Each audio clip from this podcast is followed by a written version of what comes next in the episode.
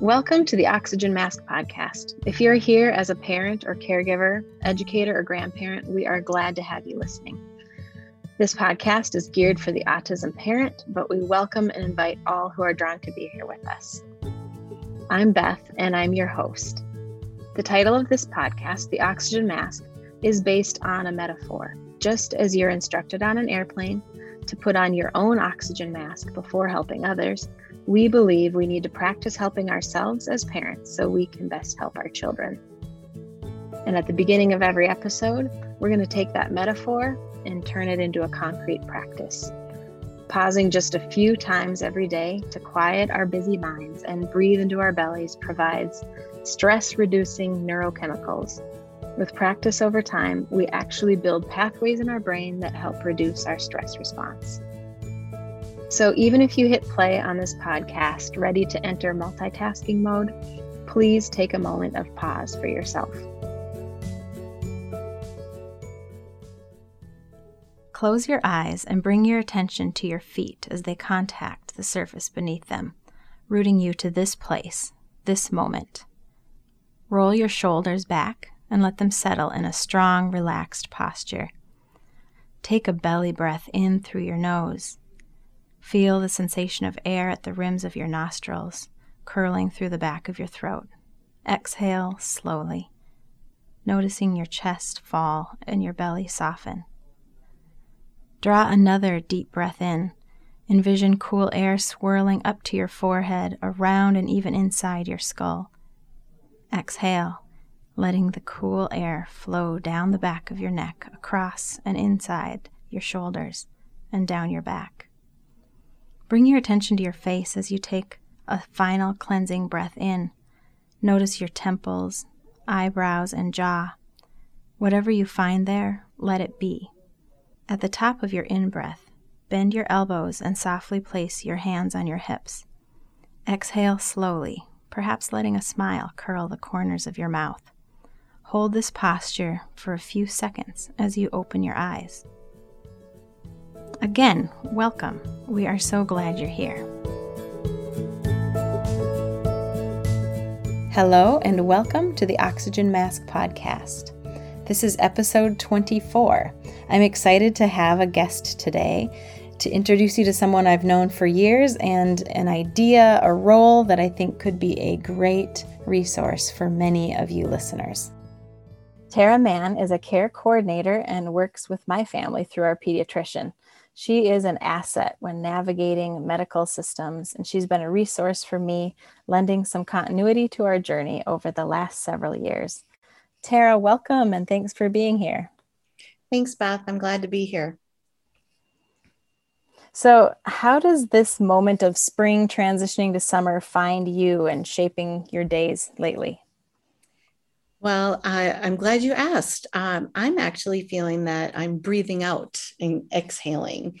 Um, it's summer, spring is here, and summer's on the horizon, and um, kids and family are, are more positive and looking forward, and um, hopefully making plans for summer adventures. Um, so that that's really that's really positive and and I'm looking to some adventure and plans as well. So, oh, good. That's yeah. exciting. I know it just feels like there's a horizon to kind of look forward to. it really good. is. So let's just dive right into your your rock star role as a care coordinator. Um, what does your work entail, and um, how did you kind of come to be a care coordinator? Well, uh, care coordination is um, for me it's a role where i get to connect with families mostly families with children with special healthcare needs of some sort.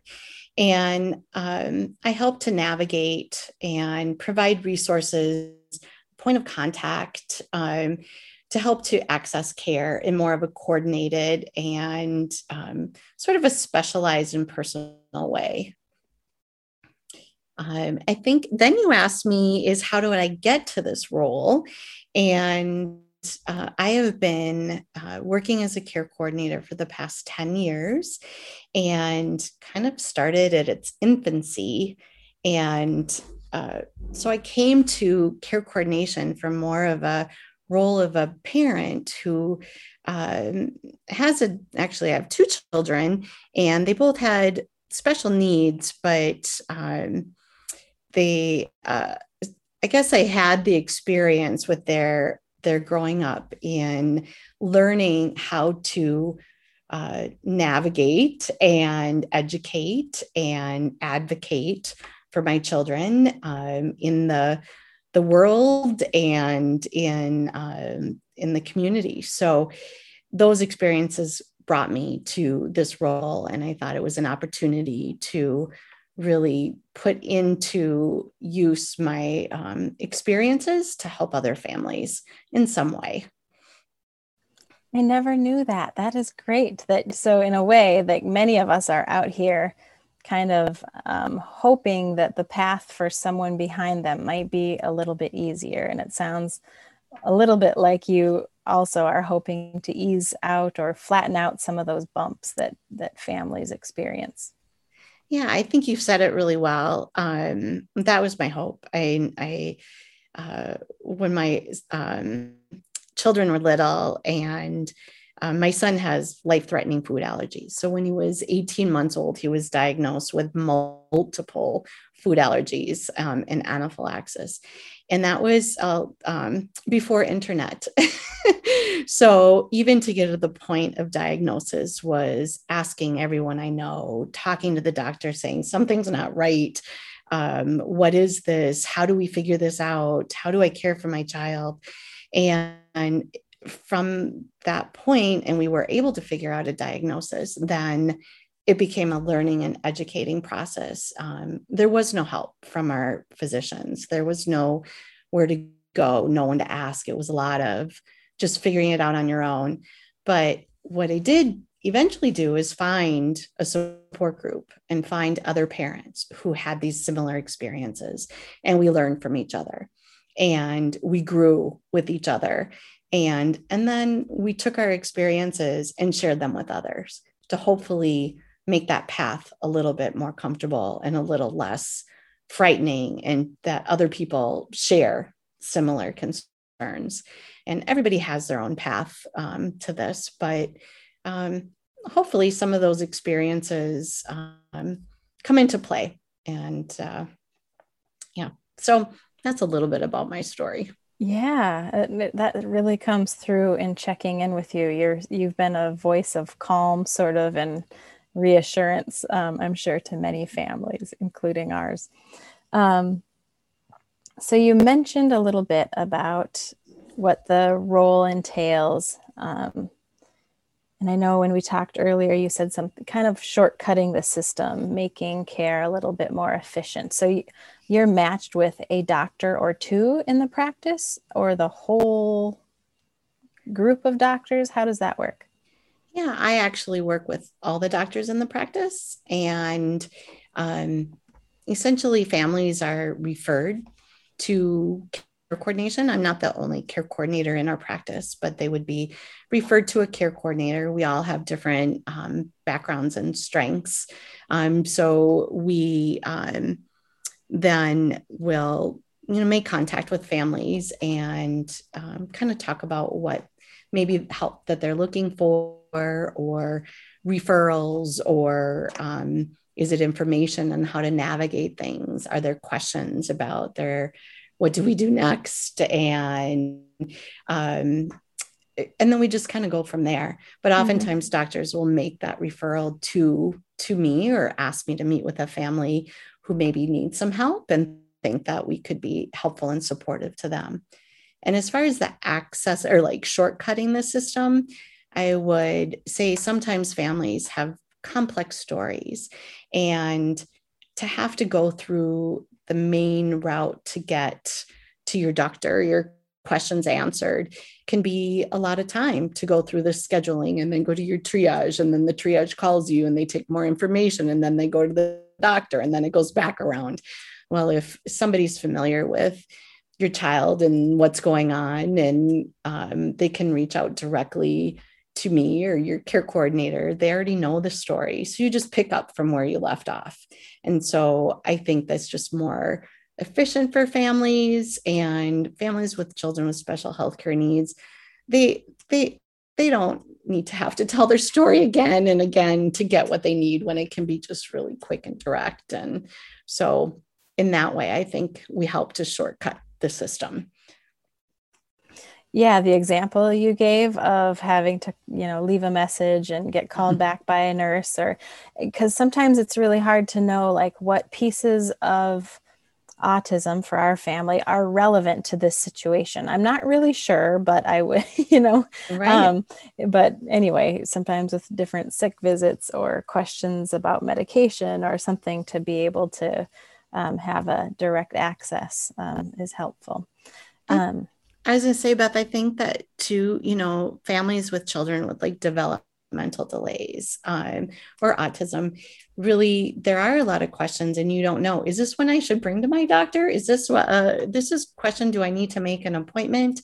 And so if you have that connection with somebody who has a little bit of familiarity with your family and can help process that and um, just support you know mm-hmm. support families in their questions that these are really valid and you know if i don't know the answer we're going to get the answer from the person that can answer that and it, whoever that may be and sort of navigate that piece too so yeah. sometimes it's nice not to have to call the nurse and ask this question when you're maybe like is this a question i ask the nurse i don't know um, so yeah. that might be yeah. helpful too in that regard and it feels like there's also somebody to hear, um, an additional person to hear in, in your role, the different things at play. Like for a while, it was are we dealing with anxiety and a mental health struggle or a sensory overwhelm? And it's not like you have the answers to that, but you can be familiar with those pieces of, of gears sort of that are spinning in our system. And so I, I recall asking you um, and let me know, Tara, if this isn't a good example, but it might resonate with listeners. Um, how um, I had said, I think we're, we're ready to do a, a, period, maybe a year or so of occupational therapy. And um, many times when I'm working with educators, they're not allowed at all, of course, to to do referrals to, to, or they don't do referrals. They don't call them referrals. They can't really say you should go here. But you, in your role, can say, I know families who have been successful here and here. Um, and that was just really helpful because parents don't really have a centralized or direct route to information like that. Um, aside from maybe social media and hmm. you know other families at school that we know of yeah i think um i think those are really good questions too is um and good good understanding that the school district is limited in making those recommendations for additional support and school districts do amazing things and there it's really important to be connected early with your school programs but you know those are things that like occupational therapy is a support and we're really working hard at getting children that early intervention that's going to help them along the way. And if families are ready and have the time and the capacity and the to um, to take on more therapies you know that's certainly something that we would bring back to the doctors and say is this appropriate do you feel that you know can we go ahead and make a referral? And um, there's there's absolutely no denying families you know a route to more care and supportive care. So what do you hope for families from you know that first maybe ob- observing differences with their child some concerns? What is your hope in terms of continuity?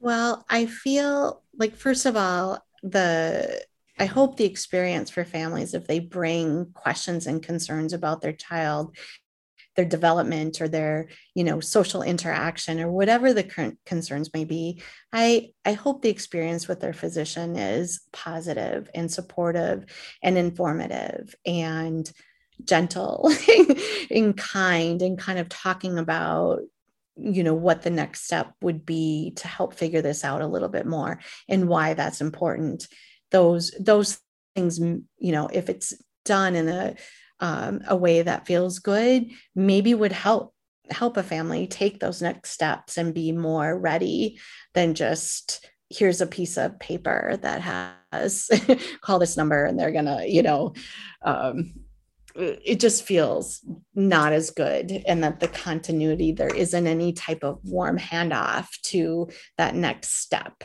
And that i think would be wonderful if we could see that happen more often. And that little bit of hand holding that could happen at a point when somebody may need it. You know a lot of families wouldn't you know want that or care for that or need that but there are a lot of families who would really like that. And um and it's just like that little handhold to the next step right? It's just here's here's what we're going to do and this is why we do it and this is you know what can come from this this is the the benefit and and then from a care coordinator care coordination role, that's we step back. And then if um, families have the next question about a next stage or recommendations for other things, then they might, you know, you would contact me again and we have continue our conversation. And um, Beth, you and I have talked for years. so the conversation can continue and it feels like talking with a friend now as well um, and uh, so I hope the continuity of care starts there. I hope and wish that there is collaboration and continuity between the schools. And if you're connected with early intervention through the school district, that there is conversations and um, connections with your physicians so that helps to add to the picture. And then you have you know again multiple people who are involved with your child and their care that um, that that's that's happening. And speaking of of that piece is that's often a gap where we see the school district and um, pediatricians aren't or family practice doctors medical world there isn't really a great connection there.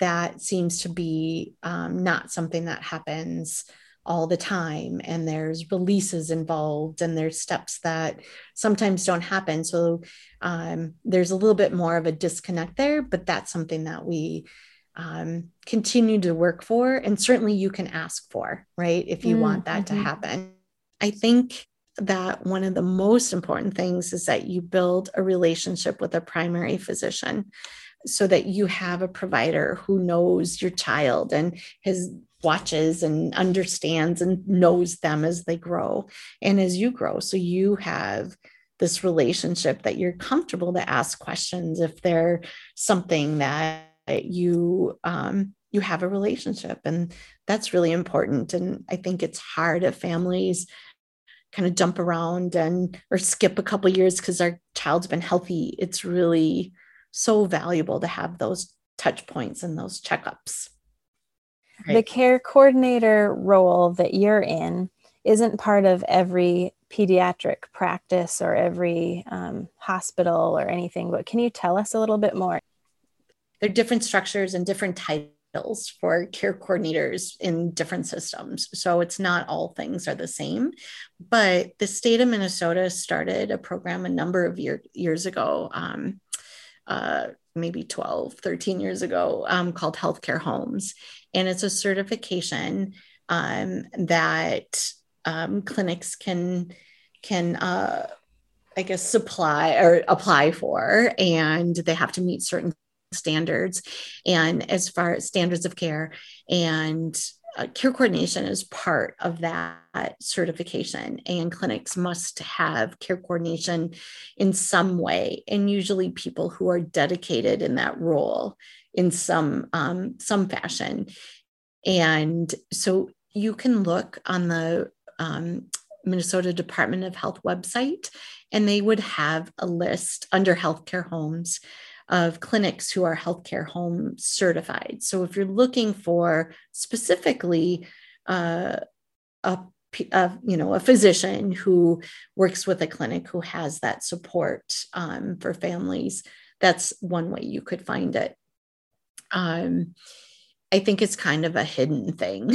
you know, it's not right up front. Um, I mean, we do we we do say we have care coordination um, as a clinic. However, I think only once can I think of a family who reached out to me and said, um, you know, I saw this on the website. What do you do?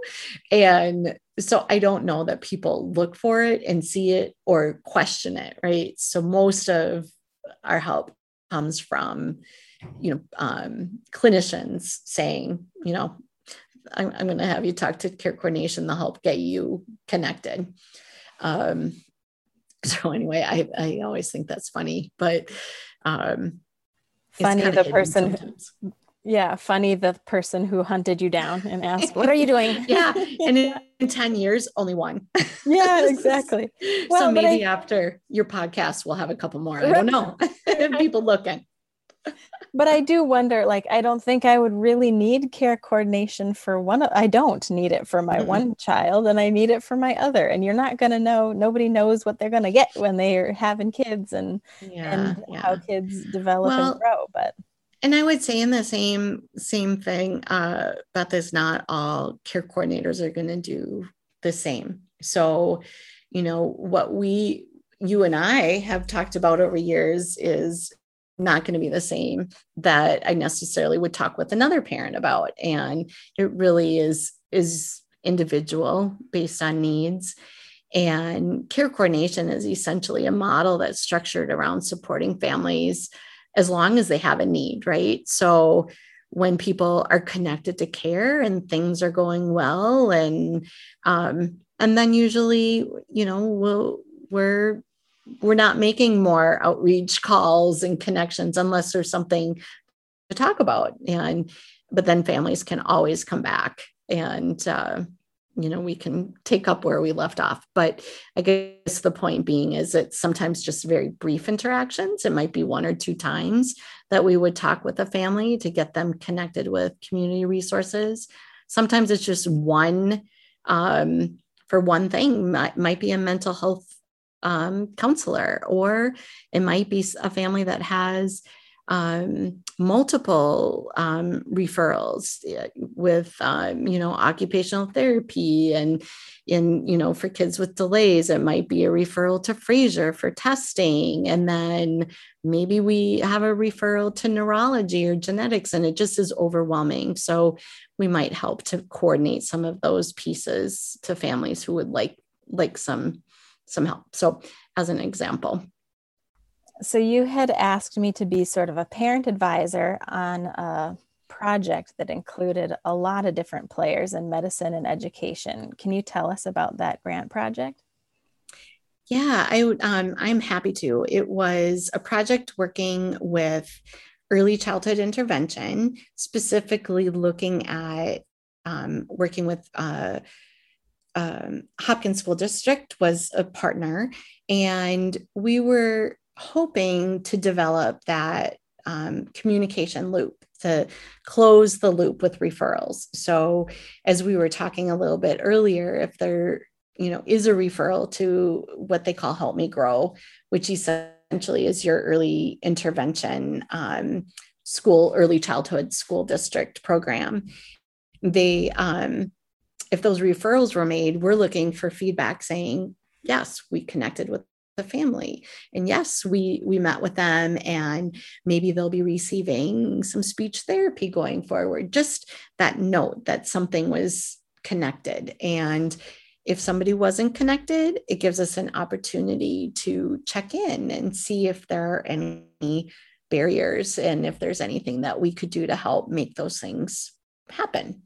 Um, but at any rate the grant allowed us to connect with people in the community, learn more about how um, how we operate between medical and school and how can we better do things and better communicate.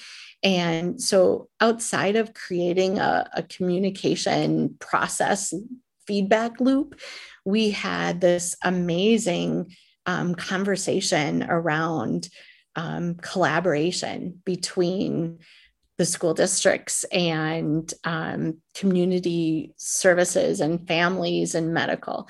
And we were able to um, uh, be involved in uh, community education, um, uh, large um, events where we had presenters. We also were able to involve um, parent educators uh, in coming into the clinic and having early childhood ECFE classes, early childhood family education in the pediatric office, along with a pediatrician who would visit the class for like the last 15 minutes to, to talk generally with families.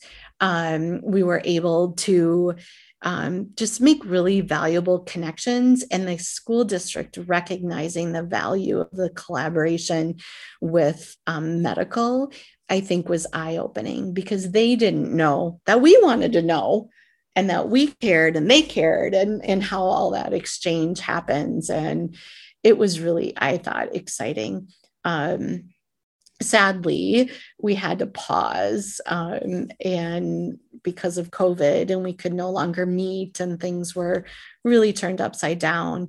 But um, and then the grant time ran out, but we did continue our relationship with the school district and we continued some of the work that we started.